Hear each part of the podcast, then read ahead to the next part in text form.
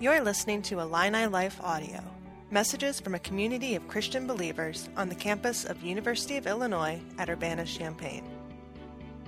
For more audio and video content, visit illini life dot org.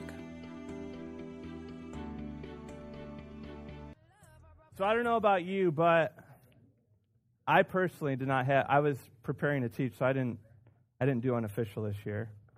Um, but I just, uh, I get the feeling that we're all maybe a bit hungover in one way or another. I know a lot of us are sick, so we're going to put Riri back on. And if you guys would just stand and kind of give me your best. It's like Christian dance moves. So yeah, so I'll get up. We're just going to kind of shake it off. So get up, get up. I see people sitting. We won't start till you get up. Back row, come on, stand, please. You can dance in your seat if you want, but put your hands up.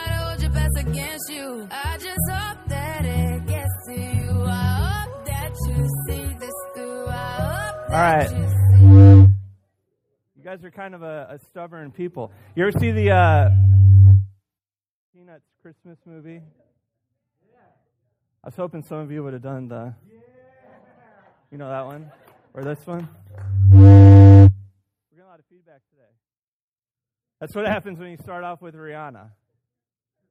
So, all right, well, for those of you that uh, don't know me, my name is Russell. I'm on staff with the Line of Life, and we are in the middle of a two-week series.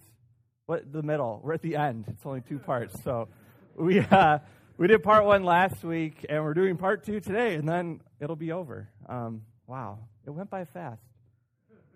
This series is called Your Boss is a Jewish Carpenter. And uh, for those of you that weren't here last week, we basically talked about this spectrum, right? The lazy boy to BlackBerry spectrum. So in regards to work, some of us are going to lean kind of lazy. We like to recline. And others of us are going to lean more workaholic, right? We were always on our BlackBerry.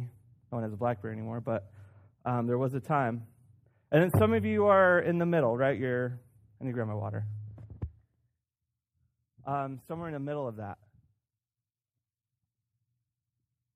For the lazy, we had to remember that work, oh gosh, I drank too fast. Man, Rihanna really, really set things off in a bad way for me. All right. It's my idea. We need to remember that work is good. And then for the, the BlackBerry people, we need to remember that work is broken, right? If we're we're looking to work to be our our sole source of purpose and meaning.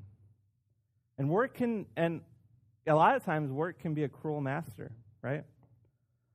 But fortunately for those of us that have placed our faith in Jesus Christ as our Savior, we now have a, a new master, a new Lord.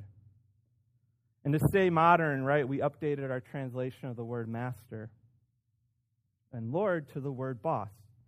And that's where we got our title. Your boss, Jesus, is a Jewish carpenter. So then this second part, right, it, if, if that's true, then this is going to have a massive implication over how we actually work. If our boss is, in fact, Jesus, we're going to work differently. And it, it feels weird to me, but this whole sermon is going to be application. So we're just going to to jump right in, right? And to continue this boss metaphor, I'm going to call us employees. You know, we could call ourselves servants or slaves, but we're just going to use employees for today. And we're going to look at three main ways that employees of Boss Jesus work differently. We're going to see that we work spiritually, we work heartily. I love that word, heartily. And we uh, we work on mission. So would you guys pray with me? Um, Heavenly Father, thank you so much for your Son, Jesus, coming to this world and, and giving us um, salvation. And not just that, Lord, um, your Son gives us a new a new way of thinking about work and Um, by committing to him, we're, we're able to find freedom, Lord. It's, it's a great paradox, and we're so grateful for your son. Help us to uh, learn um, what it looks like to work different, and I just pray that um, your truth would be proclaimed and that anything that's not of you, Lord, would just be forgotten. So we love you, God, and we're so grateful to come together and, and teach and, and learn in community. Amen. All right, so a couple Sundays ago, Fred gave a sermon on generosity, if you guys recall, and he shared with us some pretty depressing statistics on the state of giving within American, well, really within global Christianity. And the SparkNotes version of that is that a majority of Christians aren't giving much of anything, right? And we're we're passing up on this amazing opportunity to do a ton of good. And I think that the statistical reality of, of our Christian stinginess, this is a, a larger um, outworking of a, of a deeper problem. And it's that many Christians, many of us in this room, we have passed the buck when it comes to bearing the responsibility of the church. And we've drawn a line in the sand with regards to our work. And that line is really between the clergy and the laity, right? There's work that pastors and missionaries do, and then there's the work that regular people do. Pastors and missionaries do spiritual work, and then the laity, we do, you know, regular work, secular work. The trouble is this.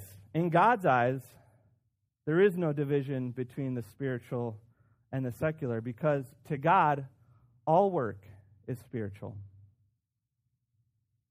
And um, we've been using this book, Every Good Endeavor, as sort of our, uh, I don't know, compass, roadmap, choose your metaphor, for this series. And uh, Timothy Keller, the author of this book, he really emphasizes the importance of acknowledging that all work is God's work. And he pulls his theology from the great reformer, Martin Luther, to make his point. And I love how Luther puts it, so let's just read straight from him. I'm going to have it on the screen behind me.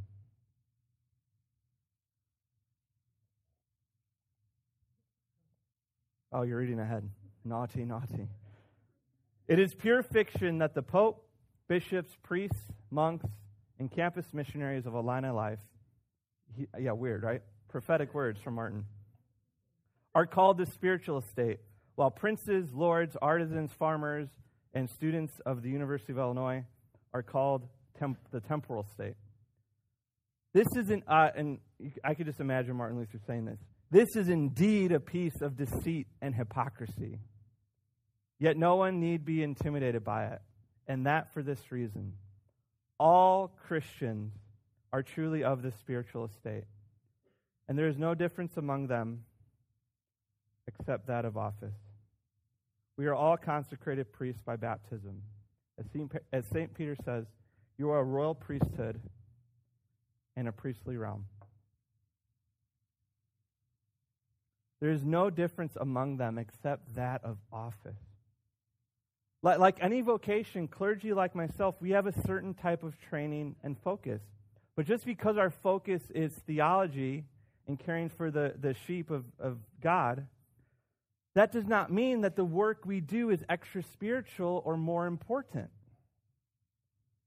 We all eat the same bread. We all say the same prayer, asking for that bread.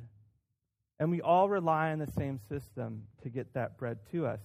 To, again, quote Luther, when you pray for daily bread, you are praying for everything that contributes to your having and enjoying your daily bread.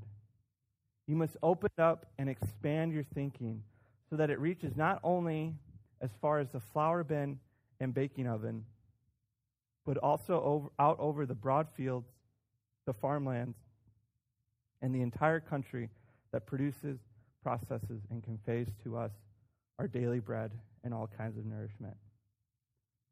And here's the truth, right? If if we were all campus missionaries, nobody would be eating anything. We'd all just be like trying to like have one-on-one meetings and getting coffee and and we'd all be teaching at the same time, right? And none of us would be eating because there's no farmers growing grain to make bread. We need a diversity of vocation in order for us to be a functioning society. And God has chosen to accomplish his purposes through a multitude of jobs. Our jobs, no matter what they may be, whether ministry or not, are all God's calling. Ways of doing God's work in the world, all ways through which God distributes his gifts to us. Even the humblest farm girl is fulfilling God's calling. As Luther preached, God milks the cows through the vocation of the milkmaids. God raises up the next generation through the vocation of the parent. God builds a LEED certified apartment through the vocation of the architect and civil engineer. God reveals beauty and mystery through the vocation of the artist. God milks the cows through the vocation of the milkmaid. In Psalm one forty-five, right, it says that God feeds every living thing. How does he do this? How does God do this today? It's through the farmer, through the baker, through the retailer, through the website programmer, the truck driver, and to all who contribute to bring us food. And as employees of Boss Jesus, we need to fight for this truth that we work spiritually. And it's my responsibility and my vocation as, as a teacher of God's Word today to remind you that what I'm doing up here, what I'm doing today for a living, is not any better or any holier or any more Christian than what you may be doing for your living. It's just a specific vocation that God placed before me, and he's going to place a specific vocation before you.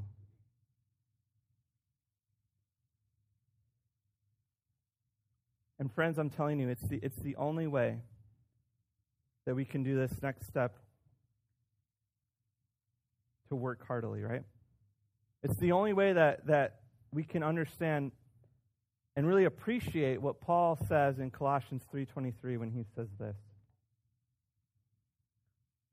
Whatever you do, work heartily as for the Lord and not for men, knowing that from the Lord you will receive the inheritance as your reward. Do you see it? The ways we work differently. Now, a lot of people tell, okay, so as I've been talking to people about this sermon, I say, yeah, I'm, I'm doing a series on work. And literally, nine out of ten people are like, oh, hey, you should uh, talk about uh, Colossians three twenty-three. You know that one? Like, yeah, I know that one. It's like the go-to verse on work, right? We all love it or hate it if you're a lazy boy. But uh, I, I got to be honest with you, I, I really didn't want to get into Colossians three twenty-three because of what comes before it in verse twenty-two. Because if any of you are going to go into your Bible and read around Colossians three twenty-three, you're going to see this, right? Colossians three twenty-two.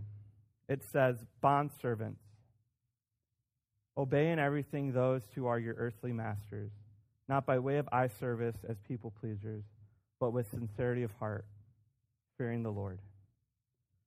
And we know from last week that bondservant can also be translated as slave. And this is where Colossians three twenty-three gets complicated. Is the Bible condoning slavery? Is Paul condoning slavery?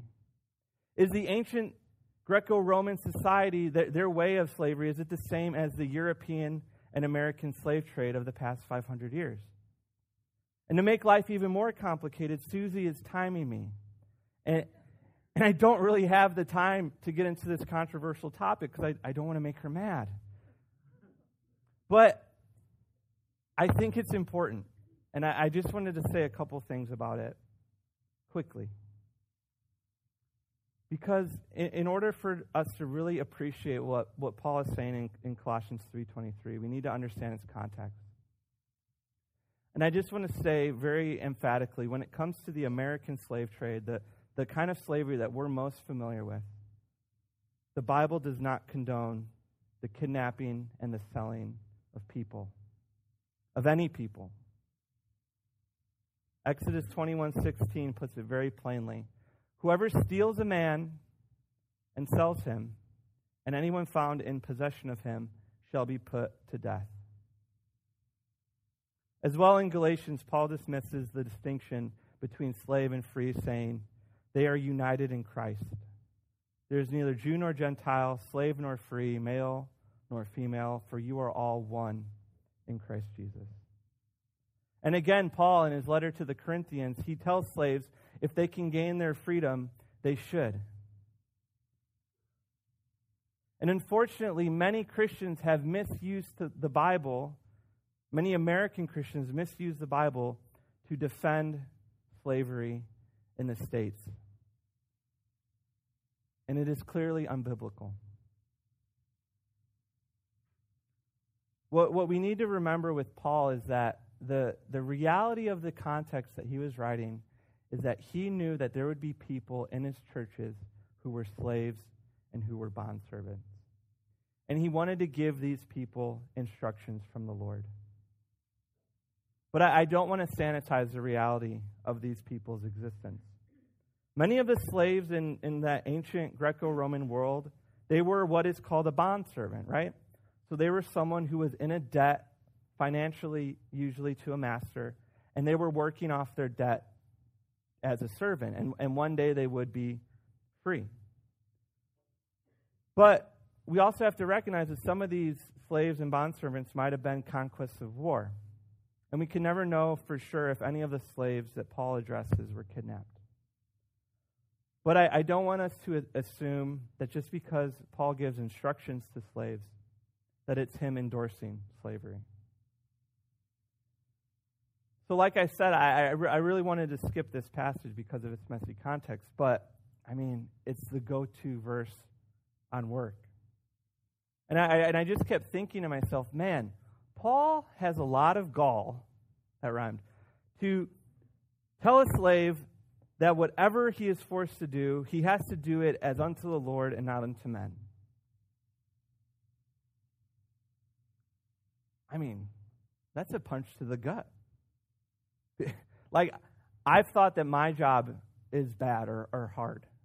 I worked at a corner bakery and I when I was in high school, and I'd be like, oh, these hungry people are so mean and terrible. But but Paul is telling a slave to work heartily as unto the Lord. No matter how bad we might think our job is, God doesn't look at it like that, right? He can be glorified through your work. And not only that, but God promises justice in the end. In Colossians three twenty-five, he says, for the wrongdoer will be paid back for the wrong he has done, and there is no partiality. Paul knew that for a lot of these slaves and bondservants, there was really no hope of it ending. And he knew that a lot of them were being mistreated. And what does he do? He appeals to God, the good and righteous judge, who will pay back wrongs that are committed against his people. Paul's hard words, then, they propose a shift in our end goal. It isn't to make tons of money, or in the circumstance of the bondservant, it isn't even to earn your eventual freedom. The point of work is that by working for the Lord, you will ultimately receive an eternal inheritance. That's what it says, right? From the Lord, you will receive the inheritance as your reward. And what is this inheritance? It's a thing that, that none of us really spend much time thinking about. It is eternal life found through our Lord and our Savior, our boss, Jesus Christ. And it's this gift of eternal life, this inheritance of eternal life, that's what gives the slave motivation. It's what gives the delivery man motivation. Eternal life is what gives the cook and the teacher motivation, the engineer, the pastor, the C E O, the inventor. All of us should be motivated by the inheritance of eternal life. Because if we think with that eternal perspective, there's no job that we can do that, that is going to be unworthy of us. And if God has the audacity to call a slave to work heartily, how much more is he calling us, the privileged, educated, self-actualized American, to go out and to work heartily as unto the Lord?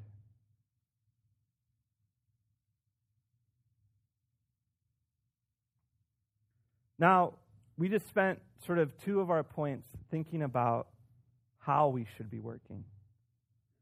But for this last point, I wanted to share with you an exhortation for um, the where, where you should be working. And I think for a lot of us, we're not really thinking about this. So I just wanted to kind of camp out on this idea for a couple minutes. So I think for, for many of you, the primary factor that dictates where you work will be where you find a job, right? It's kind of logical.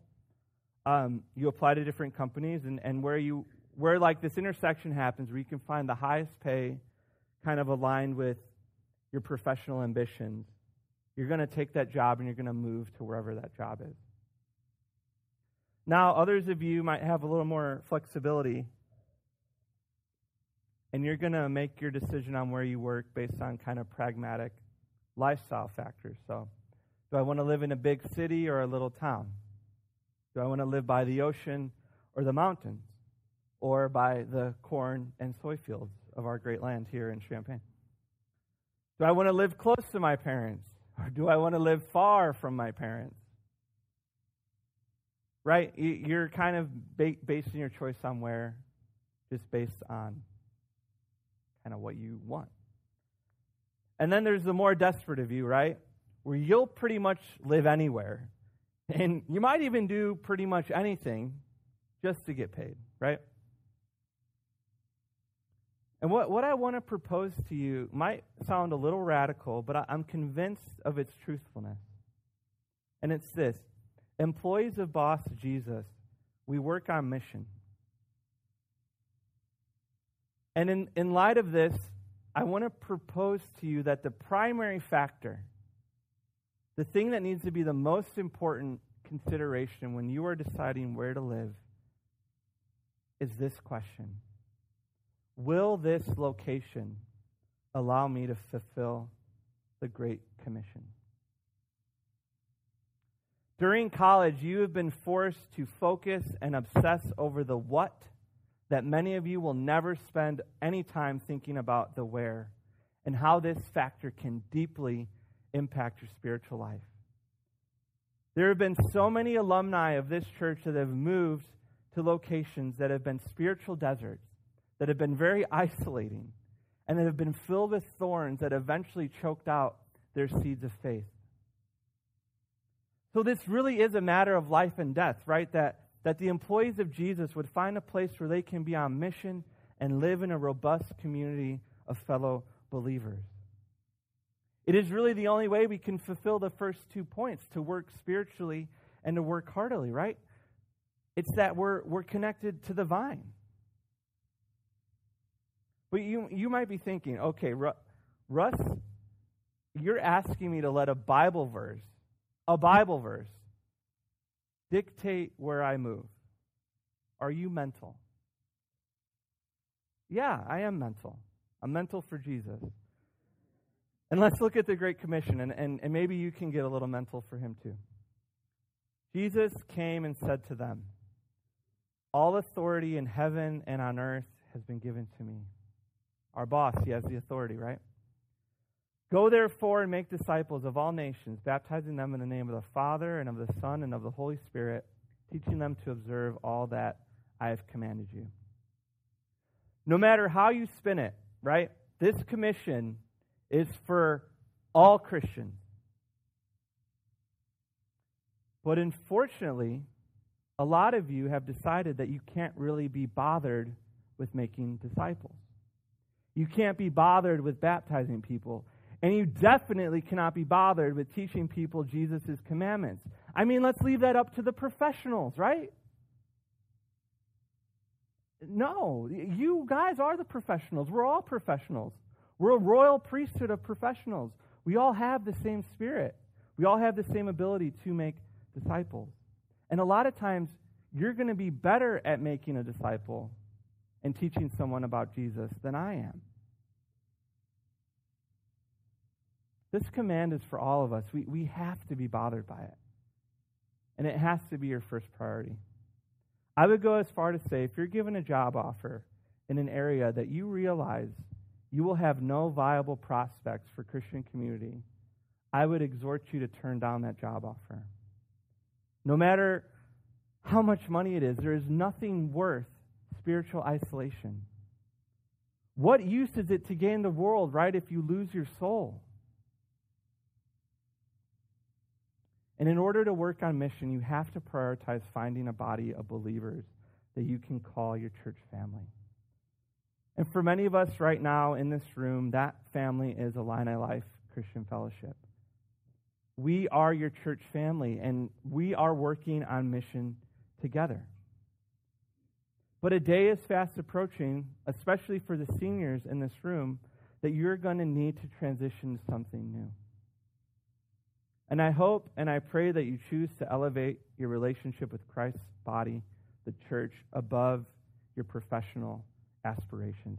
Because I really do believe in order to be a successful professional, you need to have that relationship with the Lord in a good spot. And the, the best way to do that is amongst a body of believers.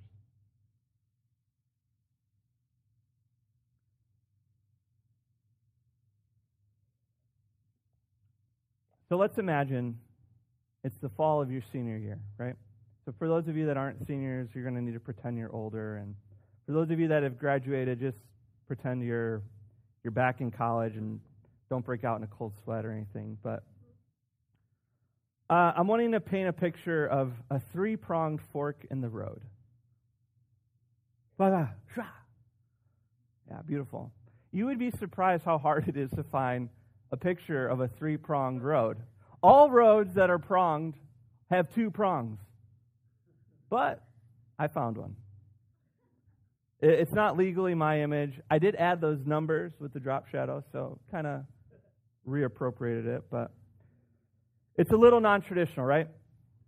And this crossroad, this three-pronged fork, is what I'm suggesting to you to be three paths for you to work on mission as an employee of Boss Jesus.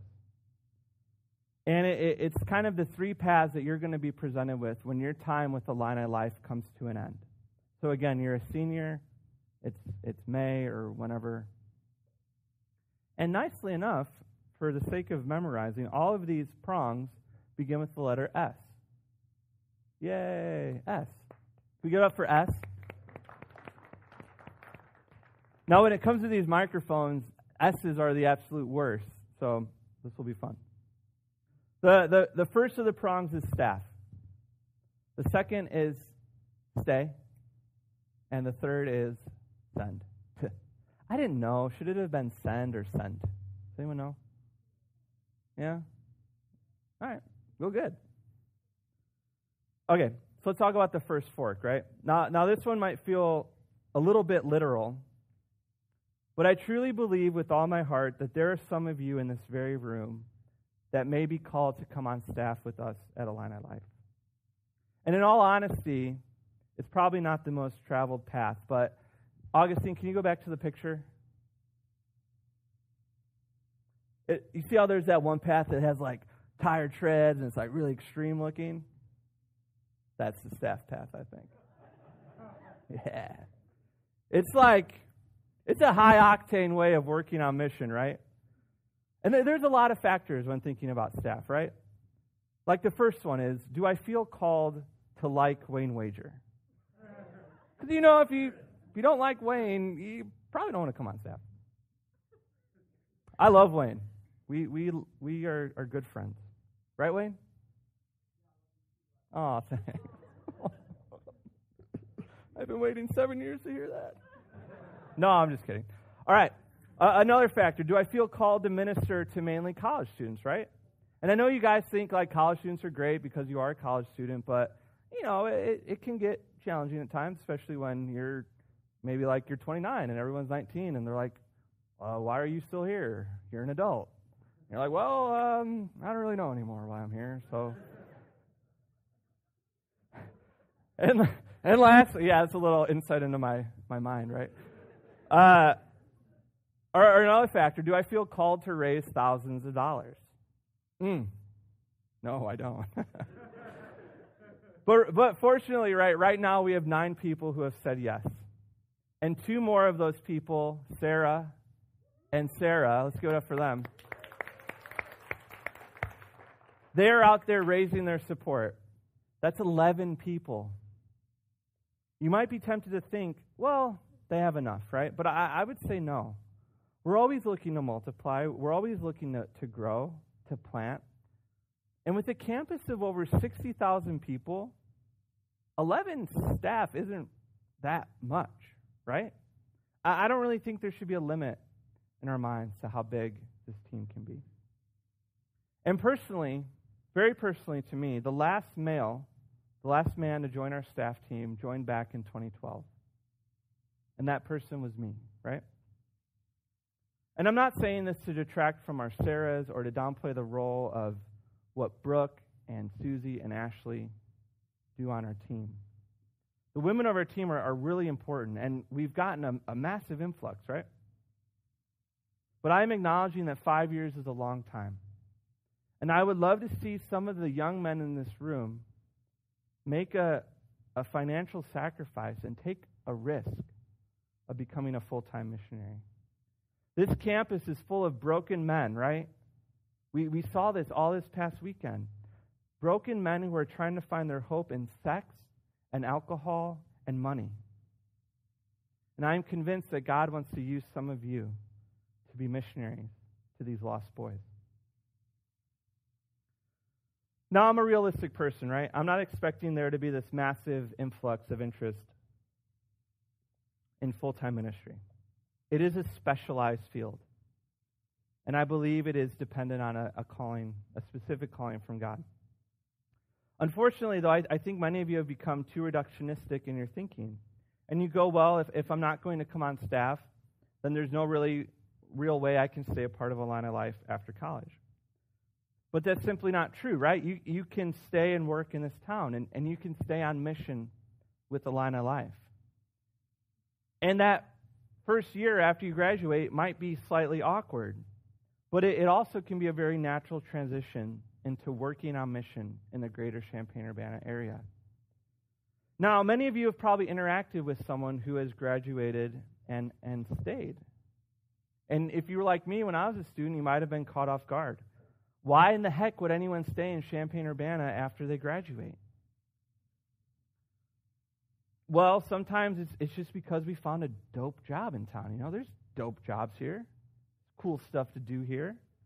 Research Park, right? Do people say dope anymore? Michael said yeah. Everyone else said no. I say dope. It's kind of a nineties term. So start saying it. The nineties are back.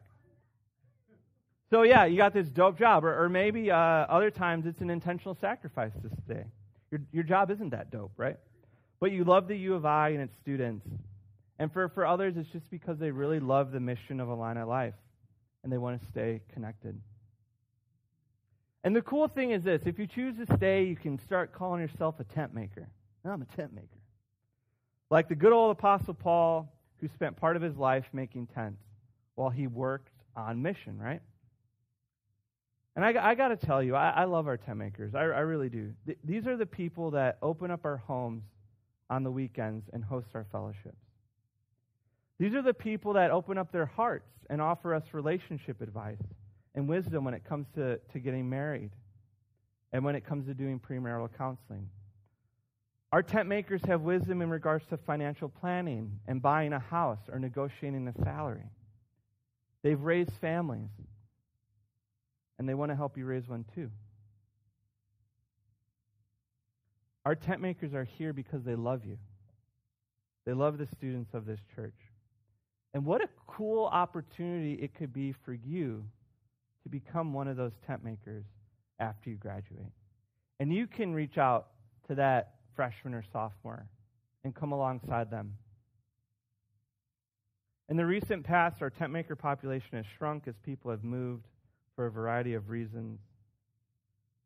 And I just want to challenge you with this. I, we need more tent makers. We want more of you to choose to stay with us because you play a huge role in this ministry. I was a tent maker for a little over two years, and I was working as a designer, and, and it was very rewarding. It was challenging, it was tiring, but it was ultimately very rewarding, and it was a great way to work on mission. Now, the third and final fork in the road is going to be the most popular fork. It's scent. Now, for many of you, you're breathing a sigh of relief, right? Oh, thank you. Thank God. Russ is giving us an option to get the heck out of town. And just purely statistically, right, most of you will be leaving. It's expected, and it's something we're actually excited about. Looking at the account of the Great Commission in Acts, Jesus says this, right? He says, "You will be my witnesses in Jerusalem and in Judea and in Samaria and to the end of the earth." Now, if we all stayed here in Champaign, right, we, we wouldn't reach the end of the earth.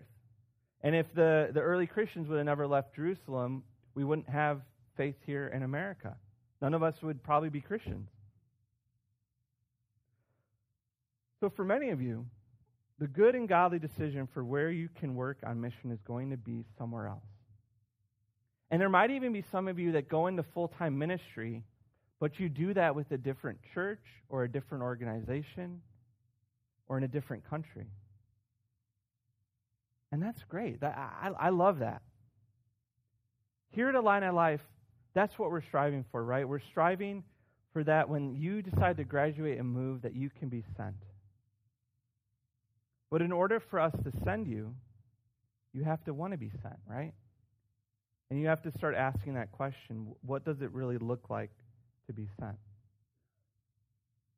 I think more important, most importantly, right, a sent person prioritizes the people of God. And I've been banging this drum this whole sermon, right? Once you know where you're going to be working, there's going to be an endless amount of variables involved in where you choose to live, where you choose to find out a home or an apartment. But I would just plead with you again and again and again. When you're looking for a house or an apartment, evaluate what types of churches are nearby and whether or not there will be a community of believers that you can belong to. Don't sacrifice your connection to the body of Christ for the sake of a higher paycheck or a cooler neighborhood. It will kill your soul. And and, and we can trust as well, Jesus is not going to let you become a homeless Christian, right? He will provide. Why wouldn't he provide a church? But it's your responsibility to seek it out. And then secondly, a sent person is constantly looking for opportunities to make disciples. The thing about getting older, you'll you'll soon come to realize, is that there are all of a sudden people that are younger than you. And it's a little troubling at times, but it's kind of cool as well. Don't squander this opportunity to disciple a younger believer and take them under your wing. You can do this no matter where you live, no matter where you work. And you might even find this person at your job. I've met one too many lifeless, middle-aged Christians who are not mentoring anybody. And it breaks my heart and it makes me angry because they're withholding a gift to the next generation of Christians. And I pray that you, teenagers, wherever you are, wh- whatever your age, that when you get older, that you will be different and you will prioritize discipling a younger believer and teaching them about Jesus. That's how we're sent, right? You can make disciples wherever you go. You can fulfill the Great Commission wherever you go. But we need to choose to work on mission. So I'd like to invite the band up to close. So friends, um, your boss, right, is in fact a Jewish carpenter. And his name is Jesus. And Jesus is calling you to work spiritually, to work heartily, and to work on mission. And it's such an amazing paradox, right? That through through bondage to our merciful Master Jesus, we don't find a spirit of slavery. Rather, we find a spirit of freedom. We find life and life to the full. And we find purpose greater than ourselves. Our Jesus is not a cruel taskmaster placing impossible demands. Rather, he is a generous and gracious employer, giving us work to do that we're not normally capable of doing. But by the gift of his grace and through the power of his Spirit, we find the ability to fulfill his purposes. Our boss, Jesus, he bought you at a great price. The cross, right? He shed his blood. He died for you. He bore the sins of the whole world on his shoulders. And he redeemed you through that death on that cross. And because Jesus bought you for a great price, so then glorify God with your body.